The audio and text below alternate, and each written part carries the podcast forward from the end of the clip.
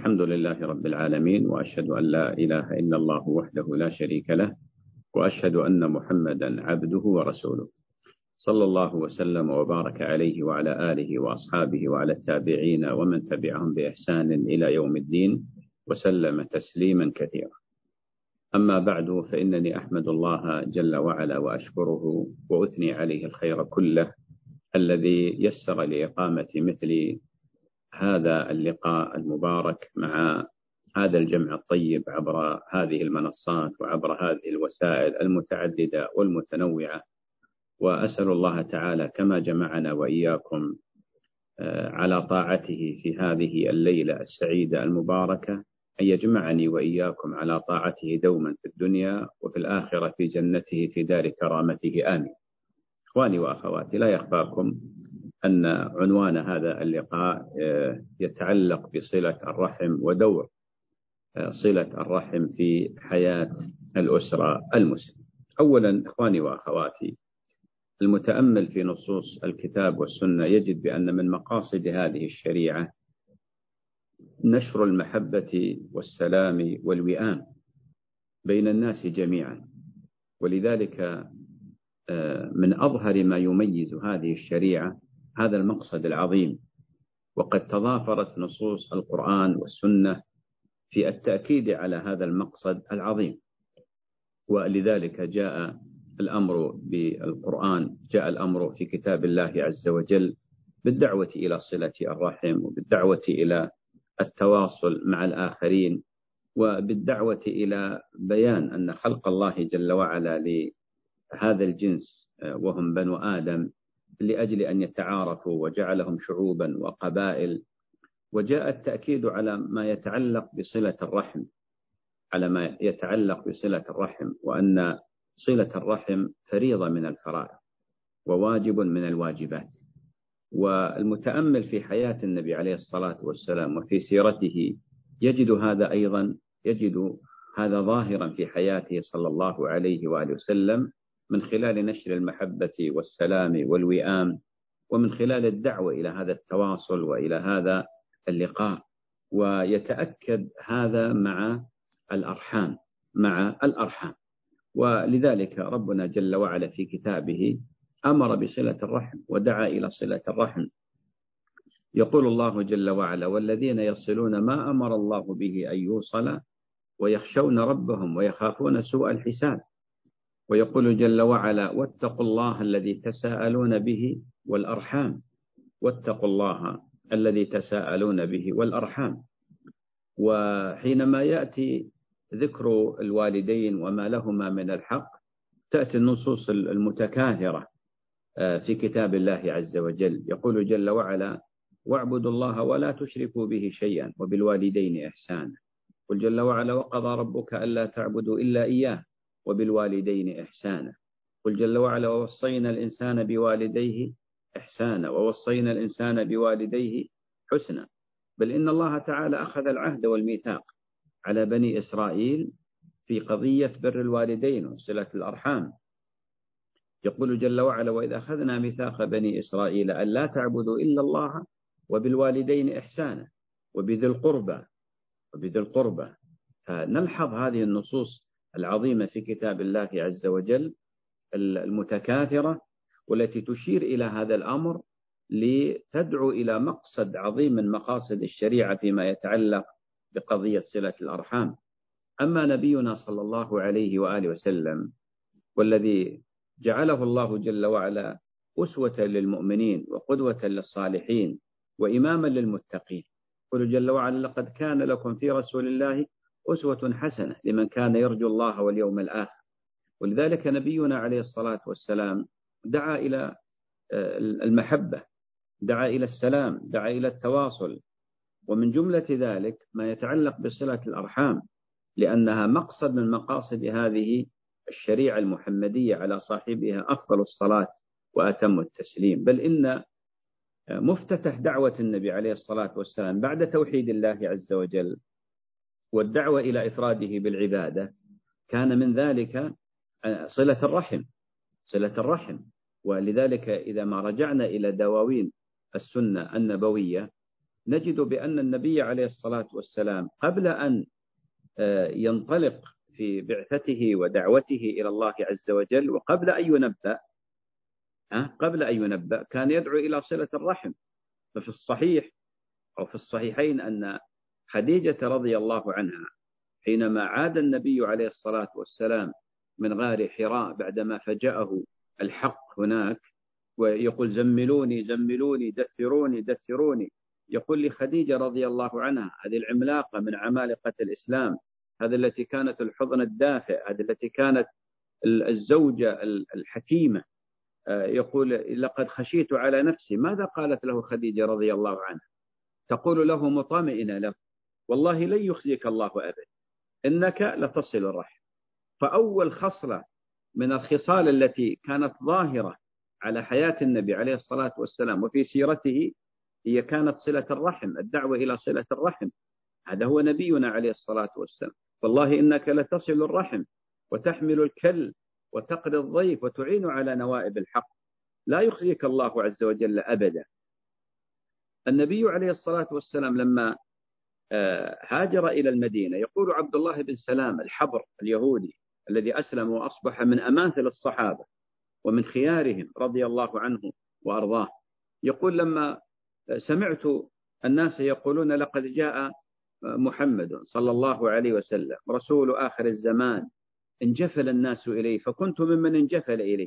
ذهب عبد الله بن سلام يتلمح في في وجه النبي عليه الصلاة والسلام ينظر في ماذا يقول؟ هل هو الموجود عندهم في آه، الكتاب؟ يقول فسمعته يقول يوصي الناس ويقول يا أيها الناس أطعموا الطعام وصلوا الأرحام وأفشوا السلام وصلوا بالليل والناس نيام تدخلوا الجنة بسلام. فكانت هذه من أهم ما كان يدعو إليه النبي صلى الله عليه وآله وسلم صلة الرحم. قد جاء في كتب التاريخ والسيرة أن جعفر بن أبي طالب حينما كان عند النجاشي وحصل ما حصل قال جعفر للنجاشي حينما سأله إلى ما يدعوكم؟ ذكر من جملة ما ذكر يدعون إلى صلة الأرحام. يقول كنا نقطع أرحامنا فجاء يدعون إلى صلة الرحم في إشارة إلى صدق هذا النبي الكريم صلى الله عليه وآله وسلم. بل أزيدكم أن هذه الشريعة السمحة لا تنظر إلى قضية صلة الرحم فقط لكونه مسلما بل إنها ذهبت أبعد من ذلك حينما دعت المسلمين إلى أن يصلوا أرحامهم ولو كانوا من غير المسلمين. الله أكبر. أي دين هذا؟ أي شريعة؟ إن إنه دين الله عز وجل. إنها ها إنها الشريعة التي جاء النبي عليه الصلاة والسلام ليبين عن ربه البيان المبين الظاهر. ولذلك النبي عليه الصلاة والسلام كان يصل أرحامه وهم كانوا يعادونه بل كانوا يعارضونه معارضات عنيفة خشنة قوية صلفة يؤذونه صلى الله عليه وسلم ومع ذلك كان يصلهم ولم يكن يقطع أرحامه صلى الله عليه وآله وسلم.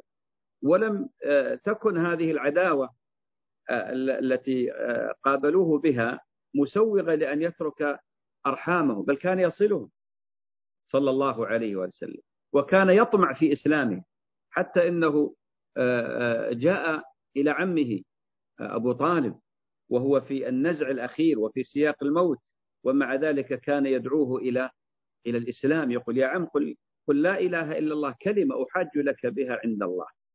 وقبل الهجرة جمع عشيرته الأقربين وصنع لهم طعاما يدعوهم إلى الله عز وجل صلوات ربي وسلامه عليه. وفي الصحيح أيضا أن أسماء بنت أبي بكر رضي الله عنه قالت يا رسول الله إن أمي أتتني وهي راغبة وهي مشركة أفأصل أمي؟ فقال صلي أمك صلي أمك. ولذلك النبي عليه الصلاة والسلام يبين من خلال هذه النماذج أن صلة الرحم لا تتوقف على اتفاق الدين بل إن المسلم يصل رحمه ولو كانوا من غير المسلمين في ضوابط شرعية وقواعد مرعية ذكرها العلم. والنبي عليه الصلاة والسلام يؤكد على هذا كثيرا. حتى إن أبا هريرة رضي الله عنه لما وصل به الحال إلى أن يشكو إلى النبي عليه الصلاة والسلام من تعنت أمه ما قال له النبي عليه الصلاة والسلام أهجر أمك وكانت تسمعه ما يؤذيه في الإسلام وفي نبي الإسلام. ولما جاء وبكى بين يدي النبي عليه الصلاة والسلام رفع النبي عليه الصلاة والسلام يديه يدعو لأم أبي هريرة فرجع وإذا به يسمع خرير ماء تقول له انتظر وإذا بها تغتسل بعدما أسلمت ونطقت بالشهادتين هذا هو دين الإسلام دين الرحمة دين الصلة. ولذلك يقول الله جل وعلا وإن جاهداك لاحظوا مفردة المجاهدة. المجاهدة فيها مفاعلة فيها بذل فيها مشقة. وإن جاهداك هذه جاءت في وصية لقمان لابنه آه، في آه، مسألة طاعة الوالدين. قال وإن جاهداك على أن تشرك بي ما ليس لك به علم فلا تطعهما وصاحبهما في الدنيا معروفا. لا يجوز للإنسان أن يطيع آخر في معصية الله. لكن بالنسبة للوالدين بالنسبة للأرحام تصاحبهما وتصاحبهم في الدنيا معروفا من حيث الصلة وعدم الانقطاع من حيث المساعدة. ولذلك يا إخواني وأخواتي مسألة صلة الرحم لا بد لكل مسلم أن يفهم هذه العبادة الجليلة. العبادة ليست فقط هي أن تكون بينك وبين الله هذه عبادة عظيمة التوحيد والصلاة والصيام لكن هناك عبادات بينك وبين الخلق. هناك عبادات بينك وبين من حولك من الناس من من جملتهم تتقرب إلى الله عز وجل بطاعة الوالدين وببر الوالدين. تتقرب إلى الله عز وجل بصلة الأرحام والأقارب من الذين لك بهم اتصال نسب. هؤلاء ممن وصى الله عز وجل بهم وحذرنا جل وعلا من من قطيعتهم. بل إن الله جل وعلا قال في آه، بيان خطورة وعظم قطيعة الرحم والعقوبة المترتبة على ذلك يقول الله جل وعلا فهل عسيتم إن توليتم أن تفسدوا في الأرض وتقطعوا أرحامكم؟ أولئك الذين لعنهم الله فأصمهم وأعمى أبصارهم لعنهم طردهم من رحمته وأعمى أبصارهم وأصم أسماعهم وقد, وقد يكون يسمعون ويبصرون لكن صرفها عن الحق وهذه عقوبة معجلة نسأل الله العافية والسلام. فهل عسيتم إن توليتم أن تفسدوا في الأرض وتقطعوا أرحامكم؟ أولئك الذين لعنهم الله فأصمهم وأعمى أبصارهم. نسأل الله العافية. النبي عليه الصلاة والسلام يقول لا يدخل الجنة قاطع. لا يدخل الجنة قاطع. يعني قاطع رحم. ولأجل هذا كانت من من من مقاصد هذه الشريعة هي توثيق صلة الرحم وبنائها بناء عقائدي بمعنى أن يتقرب الإنسان إلى الله جل وعلا في صلة الرحم يتقرب إلى الله جل وعلا في في صلة الرحم ويعتبر هذا دين وعبادة يؤجر على ذلك. بل إن النبي عليه الصلاة والسلام أخبر وخبره الصدق والحق أن صلة الرحم أحيانا قد تكون سبب من أسباب نماء المال وكثرة الولد حتى لو كان الواصل فاجرا. وحتى لو كان أهل, أهل البيت فجرة. ولذلك يقول عليه الصلاة والسلام آه، يبين بأن أعجل آه، آه، طاعة من حيث الثواب من حيث الثواب في الدنيا يعني من أراد أن يعجل له الثواب في الدنيا وأن يرى بركة هذه الطاعة في الدنيا صلة الرحم. حتى قال عليه الصلاة والسلام وإن أهل البيت ليكون فجرة. فجرة بين قوسين ما معنى فجرة؟ عصاة أصحاب ذنوب موغلين في المعصية. لتنمو أموالهم وأولادهم لتنمو تكثر يعني يكثر المال والولد بسبب صلة الرحم. وهذا سبحان الله مجرب واقع. واعتقد أنا وأنا أتحدث ينقدح في أذهان أذهاننا أناس نعرفهم يعني من حيث التدين عندهم ضعف في التدين. قد يكونون أصحاب معاصي لكن الله مبارك لهم مبارك في أولادهم مبارك في أموالهم. تجد عندهم مال وفير تجد عندهم كثرة في الأولاد. وسبب ذلك ما هو؟ صلة الرحم. صلة الرحم. بل أنت وأنت إذا أردتم فعلا البركة في العمر والبسط في الرزق عليكم بصلة الرحم. سبحان الله ليس هناك طاعة فعلا آه، يذوق الإنسان بركة ثمرة هذه الطاعة مثل صلة الرحم. من أحب أن يبسط له في رزقه وينسأ له في أجله فليصل رحمه. قال العلماء ينسأ يعني يؤخر. وفي فيه قولان لأهل العلم. قالوا على الحقيقة يعني إذا كان عمر الإنسان ستين يمد الله في عمره يصل إلى مئة. بسبب صلة الرحم وهذا لا يغير ما في قدر الله لأن هذا سبب من الأسباب. وبعض العلماء يقول بأن هذا آه، ينسأ له في أجل فتكون السنة كالسنتين بمعنى يبارك الله عز وجل له في في في في حياته وفي عمره. فاليوم عن يومين أو عن ثلاثة والسنة عن سنتين أو عن ثلاثة يحصل يرى ويذوق بركة هذه هذا العمر من خلال الطاعة والعبادة ومن خلال الإنتاج اللي في خدمة للإنسانية خدمة لدين الله خدمة ل يعني من حوله. هذا هو هذه هي بركات صلة الرحم. هذه بركات صلة الرحم. ولذلك إخواني وأخواتي لعلكم تتفقون معي أننا في وقت وللأسف الشديد. تتعرض صلة الرحم لكارثة من الكوارث. وأنا حقيقة لا أقول هذا هكذا تخرصا أو من كيسي لا من واقع. أنا أعيش واقع الناس أتلقى أسئلة الناس أعايش مشاكل الناس أو أغلب الناس. هناك حقيقة تصدع في قضية صلة الرحم. هناك انهيار إن صح التعبير بين الأرحام. ولا أكتمكم إن قلت بأن يعني هذا الخلاف بين أغلب الأرحام سببه دنيوي.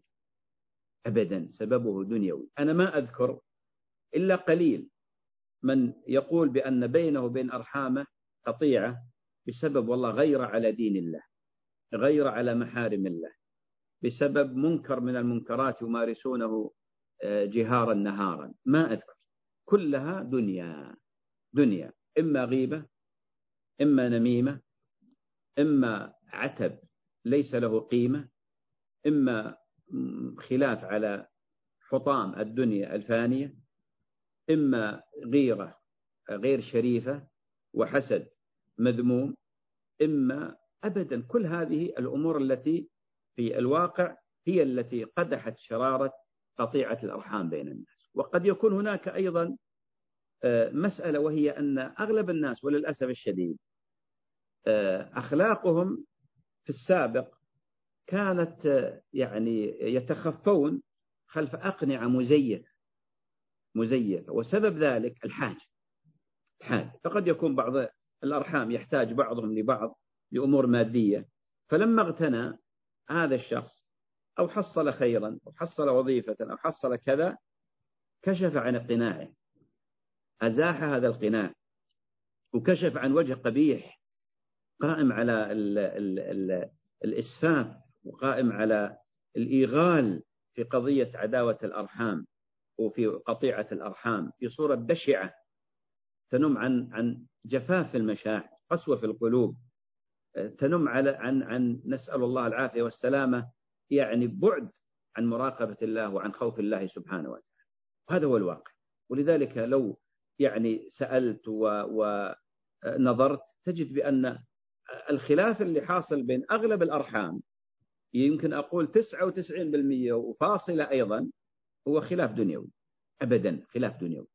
ويعني ذكرت أنا بعض بعض أسباب هذا الخلاف الذي يقدح شرارة آه، هذه الفتنة بين كثير من الأرحام.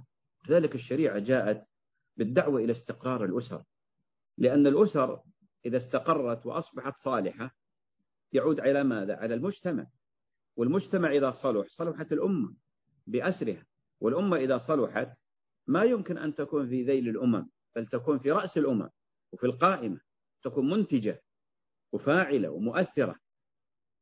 بخلاف الأمم التي آه، التي الأسر فيها قائمة على الاحترام قائمة على القطيعة قائمة على مثل هذه الإشكالات ما يمكن أبدا أن يستقر المجتمع.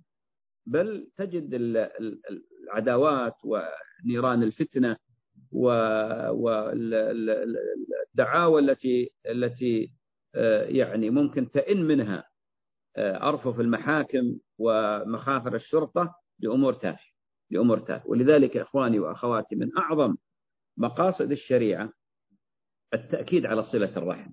لأن صلة الرحم هي في في الواقع العمود الفقري لقيام هذه الأسر على قواعد متينة وإذا صلحت الأسرة صلحت الأمة بأسرها بإذن الله جل وعلا. ولذلك هناك مفاهيم مغلوطة عند كثير من الناس في مسألة التعامل مع الأرحام. التعامل منها عدم اعتقاد كثير من الناس أن صلة الرحم عبادة وطاعة وقرب إلى الله جل وعلا. ولذلك أنا تلوت على مسامعكم قبل قليل. آيات ونصوص نصوص في القرآن ونصوص في السنة كلها تشير إلى وجوب صلة الرحم. هذه المسألة الأولى. إذا لا بد أن نفهم جميعا بأن صلة الرحم ليست مسألة اختيارية أو ذوقية أو مزاجية. والله أصل ولا ما أصل. لا يجب عليك أن تصل. من الذي أوجب عليك ذلك؟ هو الله سبحانه وتعالى. هو الذي أوجب عليك صلة الرحم. من الذي أوجب عليك بعد بعد الله؟ الرسول صلى الله عليه وآله وسلم. وأنت مطالب بأن تستسلم لله ولرسول الله وأن تسلم لحكمهما. يقول جل وعلا يا أيها الذين آمنوا أطيعوا الله وأطيعوا الرسول. يقول جل وعلا يا أيها الذين آمنوا استجيبوا لله وللرسول. قل جل وعلا وما كان لمؤمن ولا مؤمنة إذا قضى الله ورسوله أمرا أن يكون لهم الخير من أمره. ولذلك لابد أن نفهم بأن صلة الرحم هذه مسألة ليست مسألة قابلة للقبول أو الرد. هذه مسألة محسومة. هذه من جملة ال ال ال من جملة العبادات والطاعات التي يتقرب بها العبد إلى الله سبحانه وتعالى. هذه المسألة الأولى. ولذلك لابد من إزاحة هذا المفهوم المغلوط عن عقلك وقلبك وعن فكرك وأن تعتقد بأن هذه عبادة وطاعة وقرب إلى الله سبحانه وتعالى. الأمر الثاني كثير من الناس للأسف الشديد يمشي على قاعدة آه، المقابلة. بمعنى إذا ما زارني ما أزوره ما سلم علي ما أسلم عليه. آه، إذا أساء إلي أسيء إليه. طبعا هذه مع الأرحام للأسف الشديد. وهذا هو الغالب. هذا هو الغالب. ولذلك تجد للأسف الشديد بعض الناس الآن لما تسأل لماذا قطعت رحمك؟ قال ما يصلوني. طيب لماذا قطعت رحمك؟ قال ما يسلمون علي. لماذا قطعت رحمك؟ قال ما يعني أساء إلي مثلا في في موقف من المواقف. هذا ما يصلح مع الأرحام يا إخواني وأخواتي هذه يصلح مع الأبعدين يصلح مع غير الأرحام. ممكن ممكن مع أن الشريعة تدعو المسلم بأن يرتقي بأخلاقه ويسمو بآدابه لا ينزل من من دوحة الأخلاق إلى مثل هذا الإسفاف بل يكون دائما آه، صاحب خلق سامي يتعامل بنفس المؤمن الذي يرجو ما عند الله سبحانه وتعالى. لذلك أذكر لكم حديث في الصحيح في الصحيحين أن رجلا قال للنبي عليه الصلاة والسلام حديث أبي هريرة حديث أبي هريرة. قال يا رسول الله إن لي أرحاما لاحظ حاول نحاول جميعا أن نعيش مع هذا الحديث بمشاعرنا لا أن نعيش معه فقط بأسماعنا. يقول رجل يا رسول الله إن لي أرحاما أقارب أصلهم ويقطعونني أحسن إليهم ويسيئون إلي أحلم عنهم ويجهلون علي. صورة مؤلمة. صورة مؤلمة رجل يقول لي أرحام أصلهم يعني أسلم عليهم أزورهم آه، أتواصل معهم يقطعوني. طيب آه، أحسن إليهم أتصدق عليهم أعطيهم الزكاة آه، أذهب أهدي لهم. ها؟ أحسن إليهم. ويسيئون إلي. وأحلم عنهم. يعني يحصل منهم غلط. تخرج من لفظة من من لسان أحدهم جارحة ومع ذلك أحلم عنهم ويزيدون يجهلون علي يجهلون فوق جهل الجاهلين. فماذا قال له النبي عليه الصلاة والسلام؟ حقيقة أنا تأملت في الحديث فرأيت كأن النبي عليه الصلاة والسلام تعجب من حال هذا الرجل. قال إن كنت كما تقول. يعني فعلا هذه هذه مسألة عظيمة جدا. هذه ما يحسنها إلا أصحاب القلوب النظيفة القلوب الطيبة. الأنفس الشفافة الراقية السامية قال إن كنت كما تقول فلا يزال معك من الله ظهير. ما دمت على ذلك. وكأنما تسفهم المل.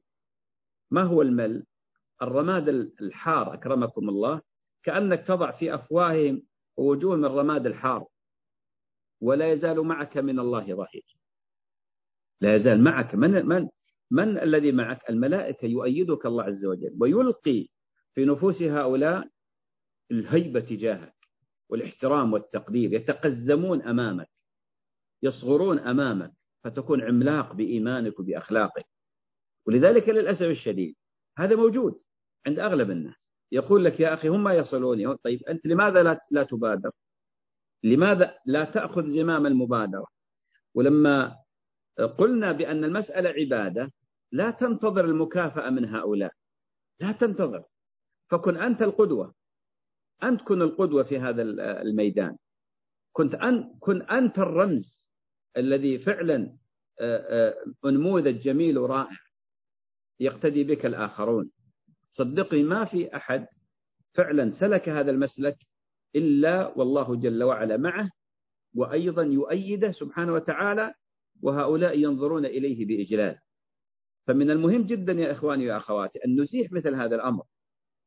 قضية والله المقابلة المقابل حتى في الإساءة في الإساءة. يعني أساء رجل من أرحامك إليك أو أساءت امرأة إليك فذهبت تسيئين إليها. متى تنتهي؟ هذه سلسلة طويلة سلسلة طويلة ما تنتهي. وهذا هو الذي يكرس الكراهية ويزرع العداوة والبغضاء في النفوس. فيسقيها الشيطان بماء الوسوسة وماء التزيين وماء الشك والعياذ بالله والحقد والضغينة. فإذا كان المقابل جاهلا لماذا أنا أنزل إلى هذا المستوى من الإسفاف وأكون حليما معه؟ ولذلك يعني عندي نماذج كثيرة أعرفهم شخصيا أسيء إليهم إساءات في الحقيقة آه، موجعة. ليست فقط تجرح المشاعر بل هي طعن في في في القلب. ومع ذلك حلموا فرفعهم الله سبحانه وتعالى. أعرفهم جيد. رفعهم الله عز وجل و و وأيدهم. وذاقوا بركة هذا الحلم وإبقاء هذه الحرارة حرارة الأرحام. وبقيت الأسرة متماسكة أو الأسرة هذه متماسكة. فلذلك من الخطأ أني والله أرد مثل ما يقول الصاع بصاعين أو الكلمة بكلمتين. هذا الأرحام هذا رأس مالك. احرص على رأس المال. وتقرب إلى الله عز وجل بصلتهم وبالصبر عليه. المسألة الأخرى من المفاهيم المغلوطة. وهي ما يعتقده بعض الناس وهي وسوسة شيطانية. بأن قضية الاعتذار من الخ... الاعتذار من الخطأ الذي صدر منك أو منك يعتبر هزيمة أو يعتبر استسلام أو يعتبر أنك دخلت في دائرة الضعف أو دخلت في دائرة الضعف. هذا وسوسة من الشيطان. أبدا هذه من الشيطان. ولذلك النبي عليه الصلاة والسلام يقول ما زاد الله عبدا بعفو إلا عزة وما تواضع أحد لله إلا رفعه إلا رفعه.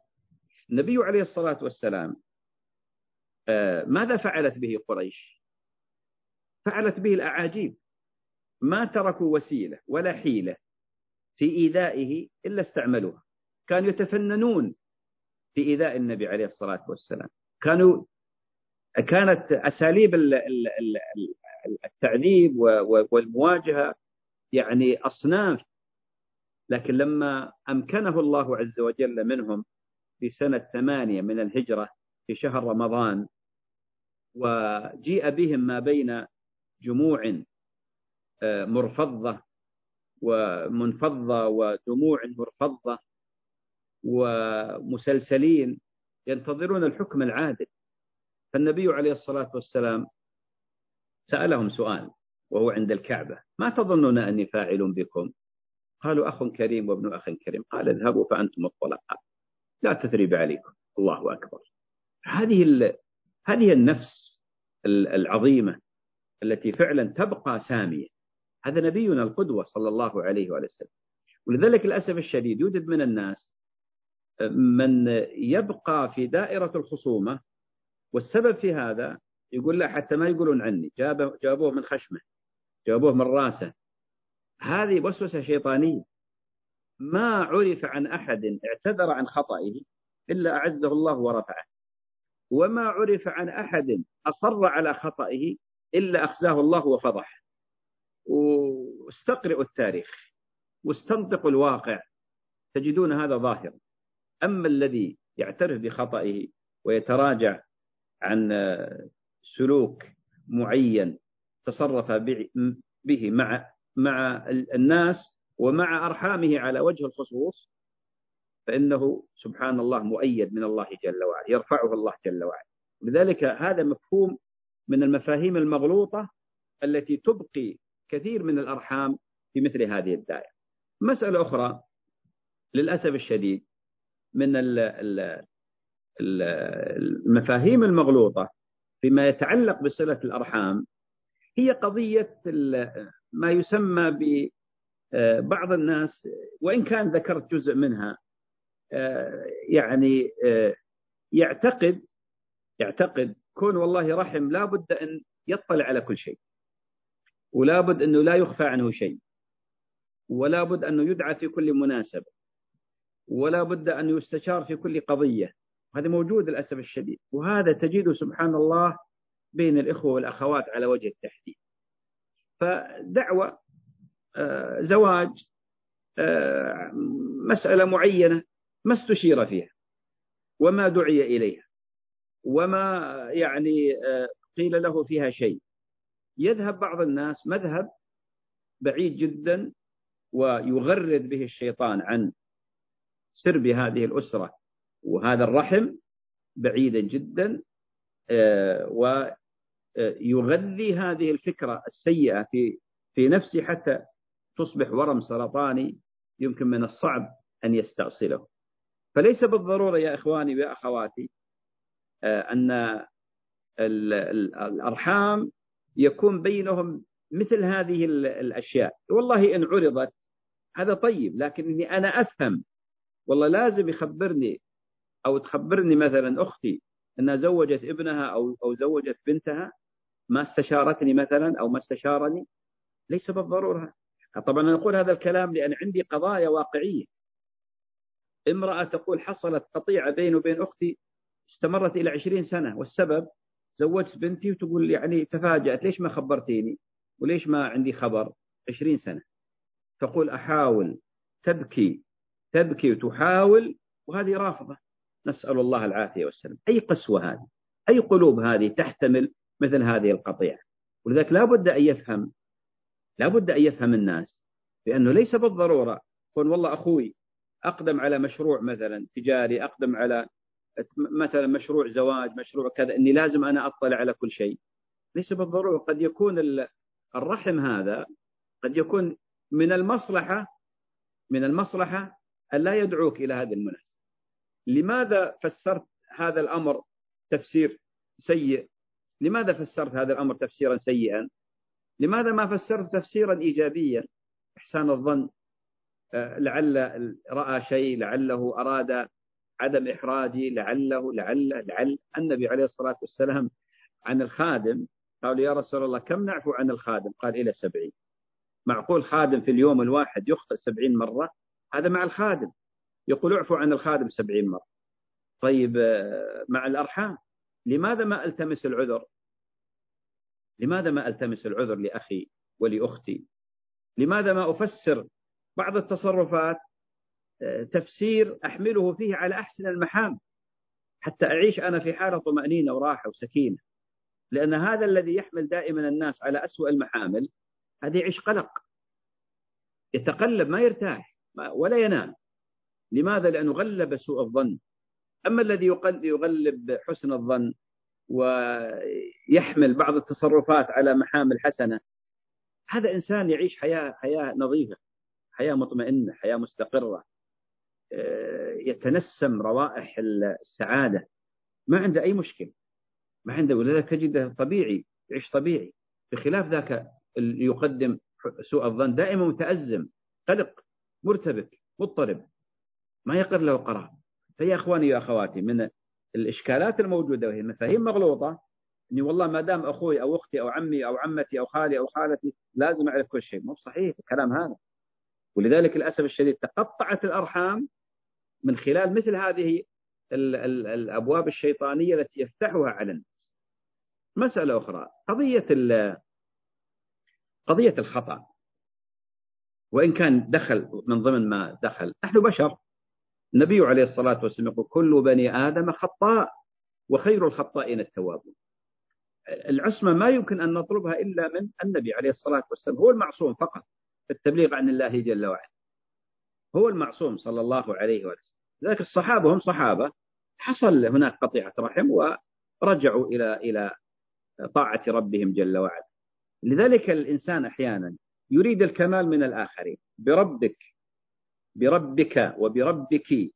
هل أنتما فعلا بلغتما الكمال؟ هل الإنسان فعلا وصل إلى مرحلة يقول والله أنا ما أخطئ؟ كل بني آدم خطاء وخير الخطائين التوابون. ولذلك إذا أخطأ أحد الأرحام والأقارب ما ينبغي أن نجعل من هذا الخطأ شماعة. نعلق عليها كل ما يصدر بعد ذلك من تصرفات أو نجعلها مسمار في نعش هذه الأسرة لقتل هذه هذه هذه الرحم مما هو محرم لكن الإنسان يصبر. أنا قلت قبل قليل اصبر على خطأ. النبي صلى الله عليه وسلم يقول يعني لما سئل كم نصبر على خطأ الخادم؟ قال إلى سبعين. يعني هذه حتى العدد كما يقول علماء الأصول لا مفهوم له. يعني نصبر عليه. كيف بالأرحام؟ نصبر على بعضنا البعض. نصبر على بعضنا البعض. ولذلك يحصل خطأ كلنا خطاء خير الخطائين التوابون. نحن لا نزكي أنفسنا. فإذا صدر من رحم من أرحام خطأ أحتمل هذا الخطأ.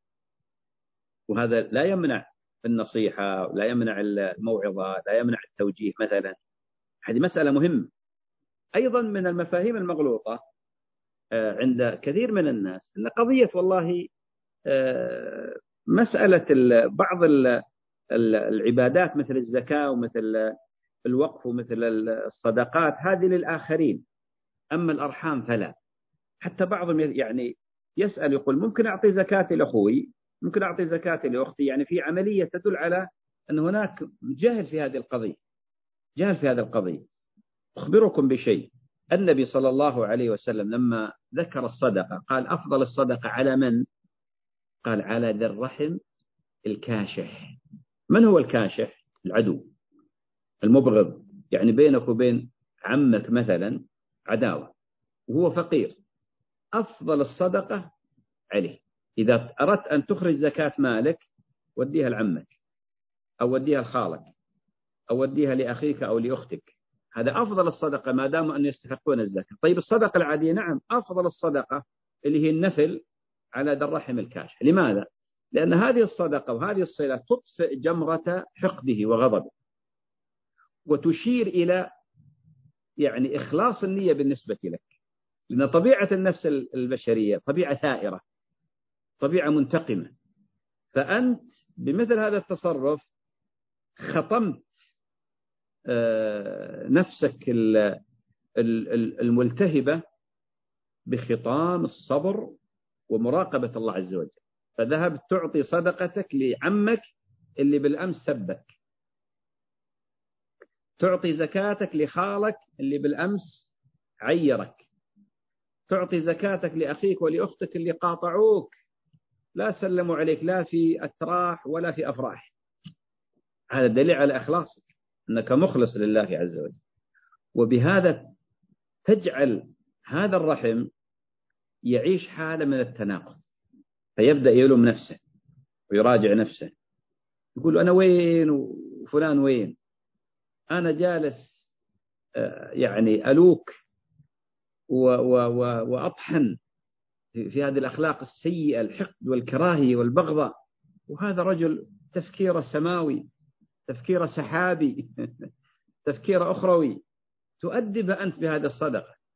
تسوق بسياط الرحمة حتى يرجع إلى الطريق الصحيح وإلى الصراط المستقيم.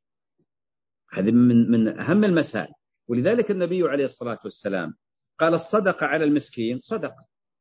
والصدقة على ذا الرحم صدقة وصلة. صدقة وصلة. هذه مسألة غاية في الأهمية. كونك تصل رحمك وتلتفت إلى رحمك هذه نعمة من نعم الله. حتى لو كان غنيا يا أخي. بينك وبين واحد من أرحامك مشكلة وتحس أنه غير غير منسجمين ما يرتاح لك. هو من أرحامك من أرحامك. أرسل له هدية وانويها صدق.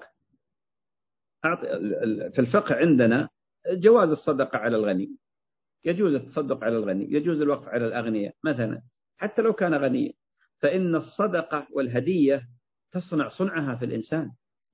تقلب الإنسان رأسا على عقب لماذا؟ لأنه ليس بالضرورة آه، النظر إلى قيمة هذه الهدية أو قيمة هذه الصدقة إنما النظر إلى إلى ما إلى ما تفكر به أنت ويفكر به هو. فأنت قلبت موازين بهذه الصدقة وبهذا. وهذا الذي كان النبي عليه الصلاة والسلام يوجه إليه. فإذا كان أفضل الصدقة على ذا الرحم الكاشح المبغض فبقية الأمور مهم جدا أن يكون هناك تواصل بين الناس. ولذلك لما جاء أبو طلحة الأنصاري رضي الله عنه وقال يا رسول الله يعني ليس هناك أفضل من بيرحاء حديقة المشهورة التي كان يدخلها النبي عليه الصلاة والسلام ويستعذب ماءها. أريد أن أجعلها في وقف في سبيل الله. لما أنزل الله عز وجل لن تنالوا البر حتى تنفقوا مما تحبون ماذا قال له النبي قال اجعلها في الأقربين. أوقفها واجعلها في الأقربين. هذه الصلة التي التي جاءت في ديننا وجاءت في شريعتنا ولله الحمد والمن آه، أيضا من المفاهيم المغلوطة للأسف وهي موجودة يعني تقريبا في هذا الزمان أن صلة الرحم لا بد أن تكون من من خلال الوصول الجسدي التواصل الشخصي. وهذا صحيح هو أفضل آه، الصلة أنك تكون بحرارة اللقاء هذه يعني أهم شيء في قضية صلة الرحم لأن الالتقاء والاجتماع حرارة تبقى ساخنة تبقى حية. لكن بعض الناس قد لا يستطيع الوصول إلى أرحام. من نعم الله عز وجل علينا في هذا الزمان هذه الثورة المعلوماتية الاتصالاتية التي قربت البعيد أصبح الناس يرون أرحامهم صوتا وصورة يلتقون صوتا وصورة فعلى أقل تقدير تسمع رحمك صوتك. هذا هذا من من جملة الوسائل والأسباب التي توثق صلة الرحم. هناك مفاهيم حقيقة مغلوطة كثيرة آه، عند بعض الناس لكن هذه أهمها. طيب آه، صلة الرحم كيف تكون؟ صلة الرحم لما ذكرنا بأن عبادة آه، جاءت الشريعة ففتحت الوسائل إلى هذا المقصد. فتحت الوسائل إلى هذا المقصد. فكل ما يحقق هذا المقصد هو مشروع ما دام أنه مقصد مباح. مقصد مباح. طيب منها الزيارة. السلام. آه، استغلال المناسبات في قضية التهنئة أو التعزية. الناس كلهم يتعرضون حياتهم ما بين أفراح وأتراح. يستغلها الإنسان. التعزية ما هي؟ التسلي ولذلك تجد الإنسان لما يصاب بفقد حبيب ويقف أرحامه سبحان الله تخف وطأة الحزن. هذه الرحم الرحم آه، كذلك المساعدة. تفقد حال الأرحام تفقد أحوالهم. قد يكون آه، آه، دخل في في في مثلا ديون وأعسر. قد يكون عنده مشكلة يعني بعض الأرحام عنده مشكلة أسرية. عنده مشكلة اجتماعية يحتاج من يتدخل لحلها. وصل إلى طريق مسدود. هذا من الرحم. تقديم يبادر الإنسان بالخدمة قبل قبل أن تطلب منه. تعليم هؤلاء الأرحام. هذه مسألة مهمة. للأسف الشديد يوجد من الناس من رزقه الله علم شرعي مثلا وأرحامه بقوا في في يعني قابعين في الجهل. قابعون في الجهل نسأل الله العافية والسلام. هذا من حقهم عليك أنك تعلم أرحامك. وأقرب الناس إليك الوالدين. هؤلاء أولى من غيرهم بقضية التعليم والتفقيه. عندنا الآن مع كثرة وسائل التعليم لكن ارتفعت ارتفع الجهل. نسأل الله العافية والسلام في أمور الشرع والدين في مسائل العقيدة في مسائل العبادة. هؤلاء من حقهم عليك أنك تقدم لهم المعلومة الصحيحة. هذا من صلة الرحم من صلة الرحم. ولذلك إخواني وأخواتي مثل ما ذكرت أنا صلة الرحم في وقتنا للأسف بسبب الحياة المادية بسبب الارتكاز الدنيوي الذي انغمس فيه كثير من الناس بسبب يعني عدم حاجة الناس تقريبا إلى بعضهم البعض كشفت كثير من الأخلاق بسبب الدنيا. الدنيا دخلت الناس. ولذلك إخواني والله مرت علي قصص يعني تقطع نياط القلوب بين أناس يعني كانوا يضرب بهم المثل في صلة الرحم لكن فرق بينهم دنيا. إما قضية الخلاف على التركة أسرة متماسكة لكن اختلفوا بعدما مات مورثهم على التركة. وتوزعوا وتفرقوا وأخذ بعضهم يلعن بعض وبعضهم توفي يعني انتقل إلى إلى الدار الآخرة انتقل بمثل هذه السيئات. نعوذ بالله. نسأل الله العافية والسلام. الأمر الآخر المنافسة على الدنيا من خلال الحسد والطمع. ليش عند فلان؟ وليش أعطي فلان؟ وليش كذا؟ هذا ارتكاس مادي خطير. هذا انغماس في هذه الدنيا. نسأل الله العافية والسلامة. ولذلك واجب على الناس أن يتقوا الله عز وجل وأن يعودوا إلى رشدهم وأن يعودوا إلى صلة الرحم. وأنا لما أقول هذا الكلام لا أريد أن أرسم صورة قاتمة مظلمة لا.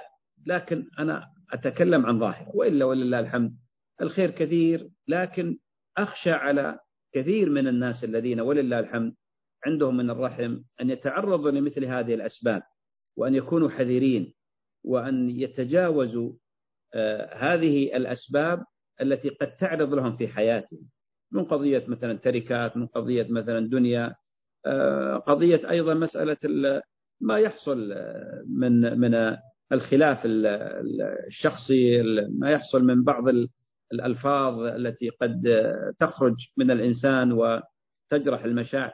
كل هذه موجودة كل هذه موجودة ولذلك الإنسان يحذر.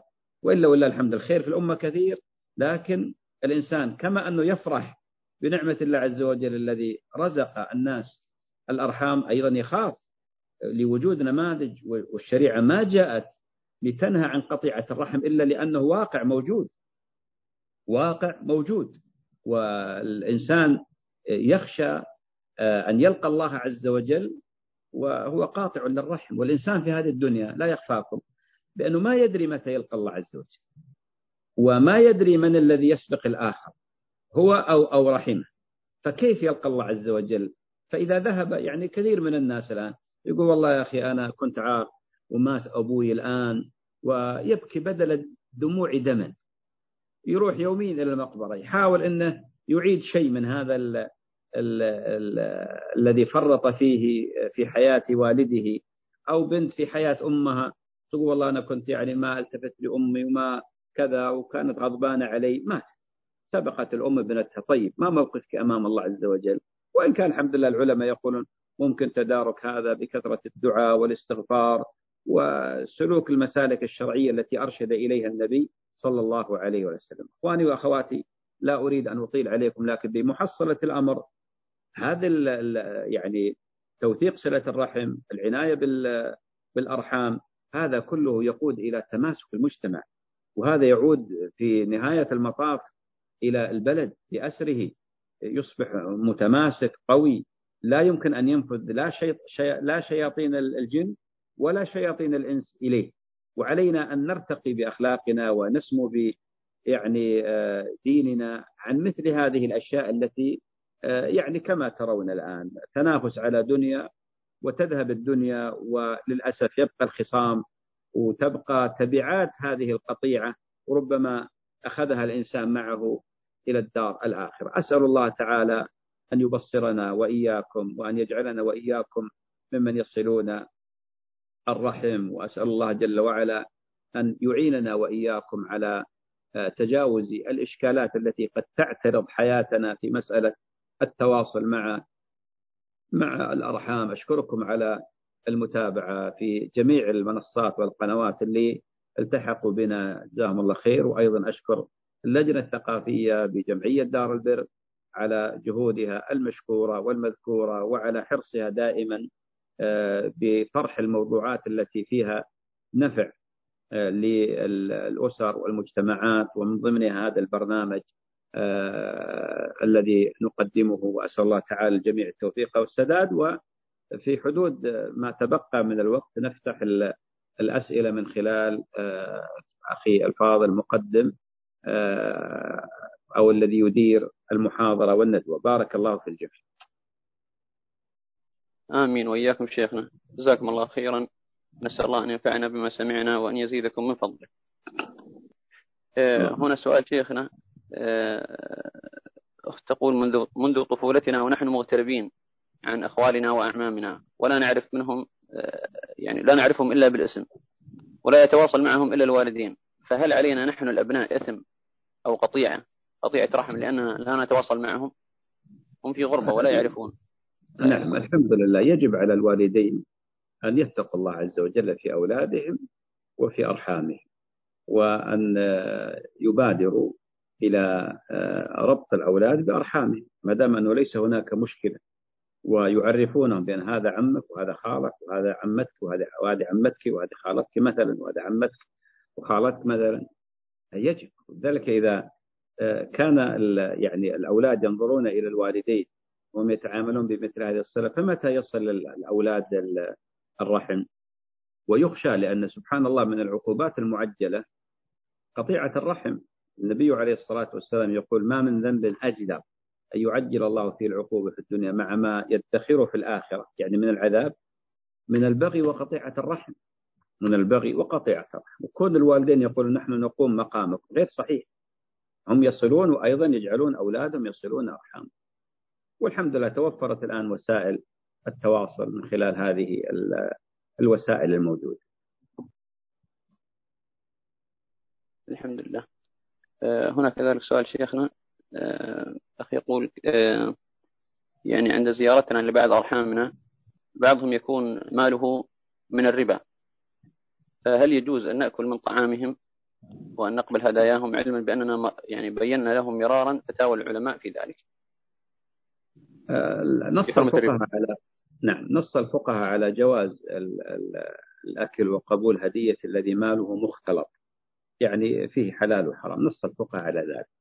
لكن إذا وجد شخص في العائلة مسموع الكلمة ولو أنه ما قبل الهدية تأدب هذا الذي يكسب يكتسب المكاسب المحرمة آه، فنعم يتأكد في حقه. فمثلا الجد مثلا كلمته مسموعة وأمره نافذ فأهداه آه، حفيد له مثلا آه، هدية. قال لا ما أقبلها لأن مالك حرام. مثلا هو من حيث الأصل يجوز أن يأخذ لكن من باب من باب التأديب من باب الإنكار والزجر ويغلب على ظنه بأنه سيتأدب يتأكد في حقه لكن لو لم يحصل فيجوز الأصل الأكل عند من ماله مختلط أو قبول هدية من ماله مختلط إلا إذا كان الإنسان يرى بأن مثل هذه الهدايا تسوغ له بحيث تجعله يستمرئ الإيغال في الحرام فالورع ترك ذلك. نعم. بارك الله فيكم. آه، نأخذ شيخنا إذا سمحتم بعض المكالمات. أو المداخلات الصوتية. هنا الأخ آه، سليم الله أبو عبد الله. تفضل أخوي سليم.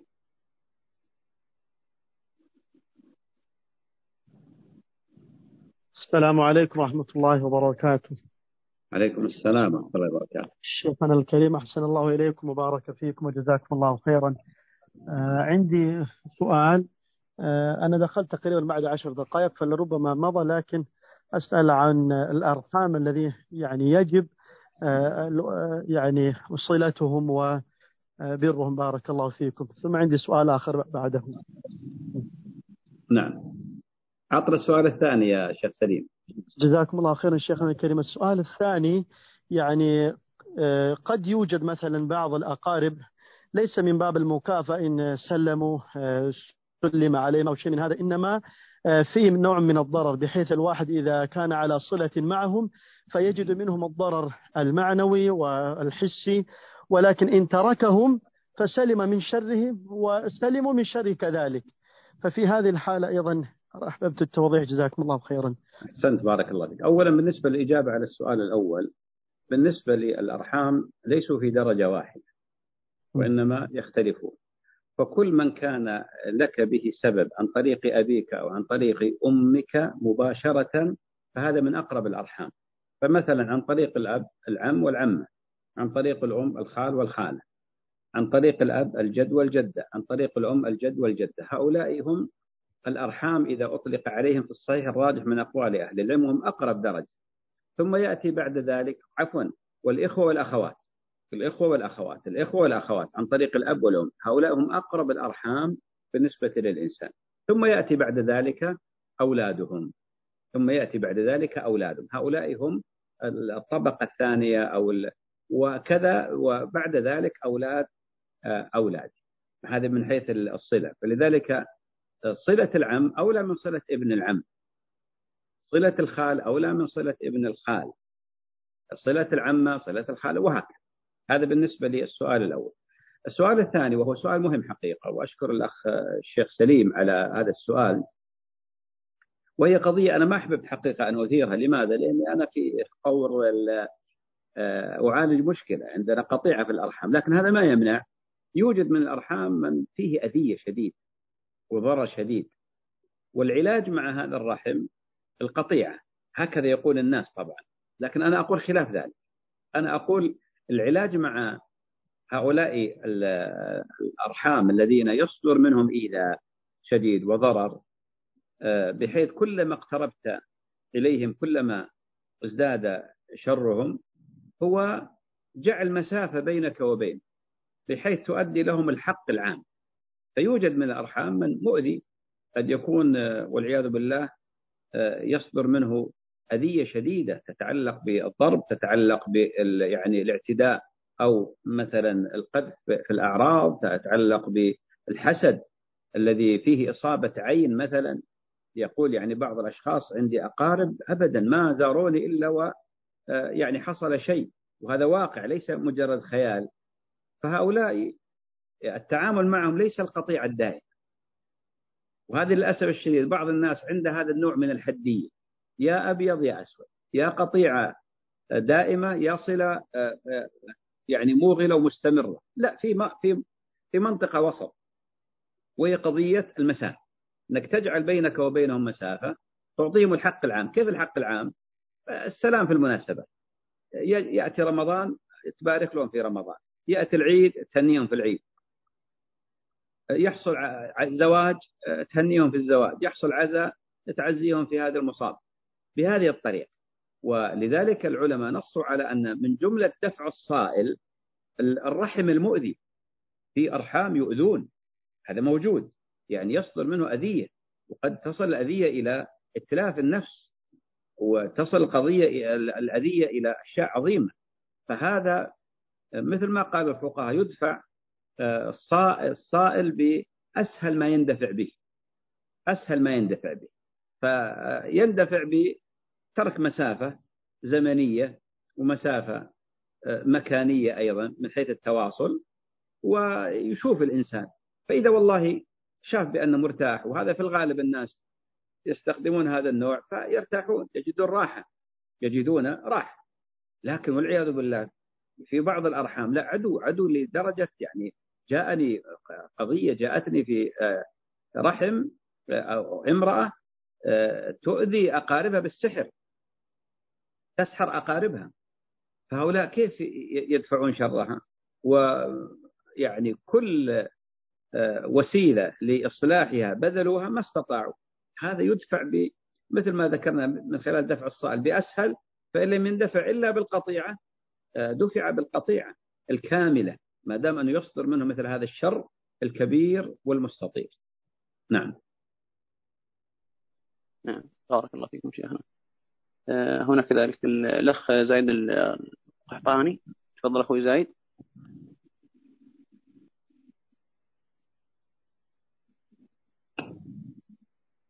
تفضل أخوي زايد. شيخ يسمعكم تفضل يا زايد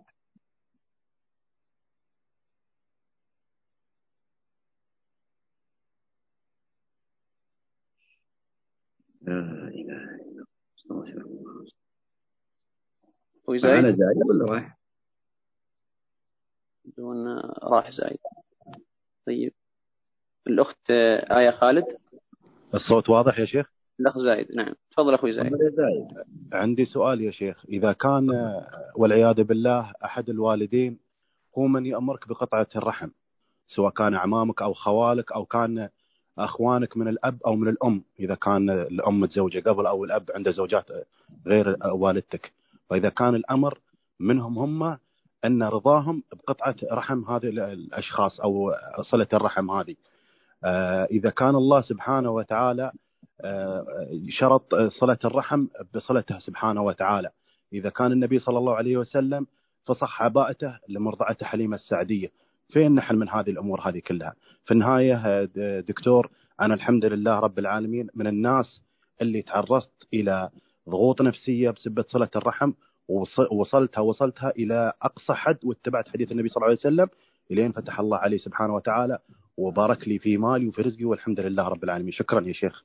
أحسنت بارك الله حقيقة يعني سؤال الأخ زايد وعرض أيضا الحالة اللي مر فيها مهم جدا وهي تدخل في صميم ما يعني تكلمت عليه قبل قليل وهي أيضا مسألة وللأسف الشديد بعض الأرحام يخلط الأوراق للأسف الشديد. يعني بعض الأرحام قد يكون مشكلة بينه وبين أحد أرحامه فيذهب ويجبر أولاده مثلا إلى قطيعة هذا الأخ أو هذه الأخت. وهذا خلط للأوراق. وهذا والعياذ بالله من شؤم قطيعة الرحم. من شؤم قطيعة الرحم. وهذا إن دل على شيء فإنما يدل على رقة في الدين وضعف في العقل. أي إنسان بينه وبين أخوه مشكلة يروح يقول لعياله قاطعوا عمكم لأن بينه وبينه مشكلة. هذا رجل رقيق الدين ضعيف التقوى وأيضا ضعيف العقل. ضعيف العقل. خلط للأوراق. ويمكن بعد فترة قليلة يبدأ يصطلح مع أخيه ويروح يقول لعياله يلا رجعنا. هذا كلام ما يصلح. ولذلك الأسف الشديد يوجد من الأرحام من عنده هذه النفس الغضبية المندفعة التي لا يسيطر الإنسان فيها على نفسه. فيذهب يعني يضرب يمينا ويسارا لأنه اختلف مع عمه مع خاله مع أخوه مثلا مع أخيه مع أخته ويريد أن يجعل من من أهل بيته يؤيدون في في هذه القطيعة ويشاركونه في هذه المعصية. هذا غلط. هذا لا يقره لا دين ولا عقل. ولذلك أنا وصيتي طبعا بعض الأولاد مثل أخونا زايد يعيش أزمة. يعني ما بين الآن نارين مثل ما يقولون. إن هو وصلهم قطعت أمه وإن هو تركهم قطع الرحم. ولذلك حقيقة يعني أولا لا طاعة لمخلوق في معصية الخالق. هذا قول النبي عليه الصلاة والسلام وقول الله قبل ذلك ولا يعصينك في معروف فلا يجوز لإنسان أن يطيع مخلوق في معصية الخالق. وإن جاهداك على أن تشرك بما ليس لك به علم فلا تطعهما. هذه معصية لكن وصاحبهما في الدنيا معروف. آه، الأمر الثاني ما يتعلق بحساسية الحال يتطلب من الولد أن يكون أيضا حكيم وأن لا يكون أيضا يتعامل بنفس المستوى أو بنفس التفكير اللي صدر من الوالدين أو من أحدهم. لا بد أن يكون حكيم. يذكر مثلا الوالد أو الوالدة اللي صدر منهم هذه الأوامر الجائرة في قضية والله قاطعوا أرحامكم يذكرهم بالله يبين لهم عظم صلة الرحم يبين لهم كذا يعرض عليهم قضية أنه يدخل مثل ما يقول محضر خير ومحضر صلح يصلح الأمر. يحاول أنا قصدي يحاول. ويذهب إلى الطرف الثاني ويدعو إلى قضية الاعتذار قضية العفو قضية الصبر. يحاول. أنا أفترض الآن أسوأ الأحوال. أسوأ الأحوال أنه والله هناك يعني قسوة. آه، أغلق الباب مثل ما يقولون. هذا هنا يستخدم الحكمة. في قضية آه، كسب والديه أو أحدهما وعدم خسارة. لأن بعض الآباء والأمهات سامحوني يرتكب الأحموقة والجهل وعنده استعداد يطرد ابنه خارج البيت. ليش وصلت عمك؟ ليش وصلت عمتك مثلا؟ ممكن اطلع خارج البيت أو ربما والعياذ بالله يتعامل تعامل سيء. فلذلك يحصل يعني يحرص على رأس المال والمكسب اللي هم الوالدين ولا يخسرهم ويصل أرحامه ما بين فترة وأخرى بشكل آه، يخفي صلته يخفي صلته ويبلغ يقول لهم يعني سامحوني الوالدين ما زالوا أو الوالد أو الوالدة ما زالوا لكن سامحوني أنا بأصلكم مثلا ما بين فترة ولا ولا أرغب أن يصل الخبر لوالدتي وأصل الخبر لوالدي مثلا. بهذا يكون قد جمع بين المصلحتين ودفع أيضا مفسدتين. دفع مفسدتين مفسدة آه، يعني ممكن قطيعة الوالدين له ومفسدة أيضا قطيعة الرحم وعدم التواصل معه. عموما تشكر أخوي زايد وزادك الله حكمة وزادك الله آه، يعني ثبات وكثر الله أمثالك وأسأل الله تعالى أن يعين الجميع. اللهم آمين. آه، هنا الأخ أبو غسان الهواري. تفضل يا أخوي أبو غسان.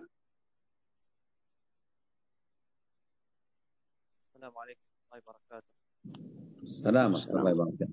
شيخنا الحبيب جزاكم الله عنا ارفع الصوت أخي ما أسمع. شيخنا الحبيب جزاكم الله عنا كل خير. وإياكم. فشى في مجتمعنا ظاهرة أضرت بالعباد في شرط من شروط قبول أعمالهم وهو الإخلاص. أصبحوا يصلون أرحامهم لغير وجه الله تعالى بل لأغراض أخرى مخالفة للإخلاص. فنرجو من فضيلتكم نصيحة لنا أحسن الله إليكم. أنا ذكرت شكر الله لك. أنا ذكرت في بداية المحاضرة بأن صلة الرحم هي عبادة من العبادات وقربة من القربات والعبادات دائما مبنية على الإخلاص فيقوم بصلة رحمه تقربا إلى الله عز وجل فيؤجر على ذلك. أما إذا وصل رحمه لمصلحة دنيوية أو لمنفعة شخصية وممكن أنه يبيت في نفسه والعياذ بالله النية آه، والطوية السيئة على أنه يقطع متى ما إن حصل على هذا الشيء فهذا لا يؤجر هذا لا يؤجر لا يؤجر على صلته الرحم. ولذلك صلة الرحم يعني عبادة من العبادات يتقرب بها الإنسان إلى الله. أما قضية الصلة والله لهذه المنافع الدنيوية والأغراض الشخصية وقد بيت في نيته والله مطلع على نيته فهذا لا يؤجر على مثل هذا العمل. نسأل الله السلام الجميع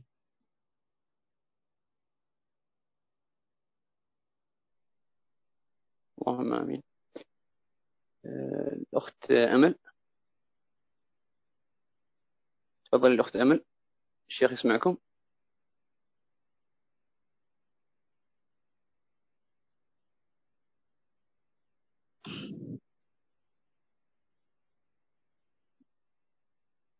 تفضل يا أختي أمل السلام عليكم ورحمة الله وبركاته. عليكم السلام ورحمة الله وبركاته. بارك الله فيكم يا شيخ جزاكم الله خير. آه، بالنسبة لصلاة الأرحام جزاكم الله خير للأخ الأكبر. آه، إنه بيطلب دائما آه، طول السنة سبحان الله يعني ما في تواصل ولكن بمناسبة العيد صلاة الأرحام سبحان الله نتفاجئ أنه يقول لنا أنه يعني في فتوى. إنه المفروض إنه النساء اي أو الأخوات هم اللي يبدأوا كمان في العيد أو في المنا يعني في المعايدة. رغم إنه يعني من الأخو من أخواته يعني سبحان الله في منها الأرملة وفي منها المطلقة فيعني آه، هم المحتاجين يعني سبحان الله بسؤال الأخ الأكبر يعني كوالد وكذا يعني. فما حكم يعني قول الاخ الأكبر يعني للأخو... لأخواته حتى لدرجة إنه في يعني من خلال المعايدة يعني يطلب من والدته أيضا أنه هي كمان تبدأ بالمعايدة إذا ما ما عايد في مثلا مناسبة العيد في أول يوم أو ثاني يوم يعني أو أشكل عليه يعني أنه أو سهى عليه يعني أنه يعايد الوالدة والدته. فما الحكم يعني أنه هل فعلا نعم. مطلوب من النساء أو البنات يعني هم اللي يبادروا بالمعايدة ولا المفروض صلة الأرحام تبدأ من يعني من قبل الرجال يعني؟ الأخوة وعندنا أخت الفاضلة أمل عندنا قاعدة في الشريعة فيما يتعلق ب يعني الحقوق والواجبات. ومن جملة الحقوق أن الصغير يسلم على الكبير. الصغير يسلم على الكبير. يعني إذا سواء كانوا أرحام أو كانوا غير أرحام يعني شخص صغير مر على كبير الصغير هو الذي يبدأ بالسلام على الكبير. والنبي عليه الصلاة والسلام يقول يعني إن من إجلال الله إكرام ذي الشيب الكبير. لكن اللي تعجبت أنا من من السؤال اللي ذكرتيه. قضية أنه هو يطلب من الوالد أن تسلم عليه وهذا من أعجب العجب هذا يعني يظهر عنده إشكالات في الفهم عنده عنده إشكالات في قضية تمييز الحقوق ومعرفة الحقوق. الواجب عليه هو أن يسلم على الوالد. الواجب عليه هو أن يسلم على الوالد لأن هذا من صلة الرحم وهذا من بر الوالدة. النبي عليه الصلاة والسلام لما قال له رجل يا رسول الله من أحق الناس بحسن صحابتي قال أمك. قال ثم من قال أمك؟ قال ثم من قال أمك؟ قال ثم من قال أبوك. فكيف أن يطلب من والدته هي اللي تبدأ حتى لو تأخر مثلا هو أو تأخرت هي الواجب هو الذي يبادر بالاتصال عليه. أما قضية أنه يطلب من إخوانه وأخواته اللي أصغر منه سنا نعم مع حق فيها. لأن الأخ الكبير في مقام الوالد. الأخ الكبير في مقام الوالد ولذلك من من الاحترام من التقدير ومن الأدب أن الصغير يسلم على الكبير. إذا قلنا الصغير يسلم على الكبير الأجنبي كيف بالأرحام؟ هذه تراتيب. يعني قضية والله التفريق بين الذكور والإناث غلط. كل واحد أصغر من يعني الإخوة والأخوات يبدأ الصغير فيسلم على الكبير. هذا أدب. لكن لو بادر الكبير بالسلام على إخوانه وأخواته ها؟ حقيقة فاز فوزا عظيما. وفعلا أثبت بأنه صاحب رحم.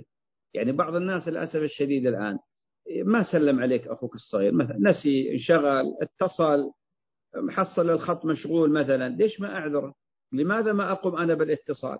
لماذا أبقى أنا في برج عاجي لماذا أرى دائما أن لي الحق أنا فقط دون الآخرين؟ أعتقد لو الأخ الكبير هذا تواضع وذهب واتصل بأخته الأرملة ولا المطلقة ولا الصغيرة اللي ما تزوجت. أعتقد بأنه الآن بعث رسالة لهؤلاء عظيمة جدا يأخذونها سلوك في حياتهم. أنه هذا الأخ القدوة فعلا أدبنا أعطانا رسالة بهذا السلام وبهذا الاتصال. جعلنا فعلا يعني نخجل من أنفسنا والحق له هو. للأسف الشديد يعني يوجد من الأرحام من عنده مثل هذه الحساسية عنده مثل هذا النوع من المزاجية والله لازم يتصلون علي طيب ما اتصل عليك؟ وعذره مثل ما ذكرنا في المحاضرة. حصل له يعني مثلا عذر معين. ما يمنع أنك أنت النبي عليه الصلاة والسلام قدوة صلى الله عليه وسلم. كان يتواضع مع الصغير والكبير. ما منعت أبهة رسالة عظمة النبوة علو المنزلة. المكانة هذه اللي هو سيد الخلق. ما منع يتواضع للأمة وللعبد وللجارية ولأهل الحرف يزورهم في أماكنهم. النبي عليه الصلاة والسلام سيد الخلق يذهب فيزور قن عبد في في في في مكانه. هو حداد كان يزور في مكانه تواضع صلى الله عليه وسلم.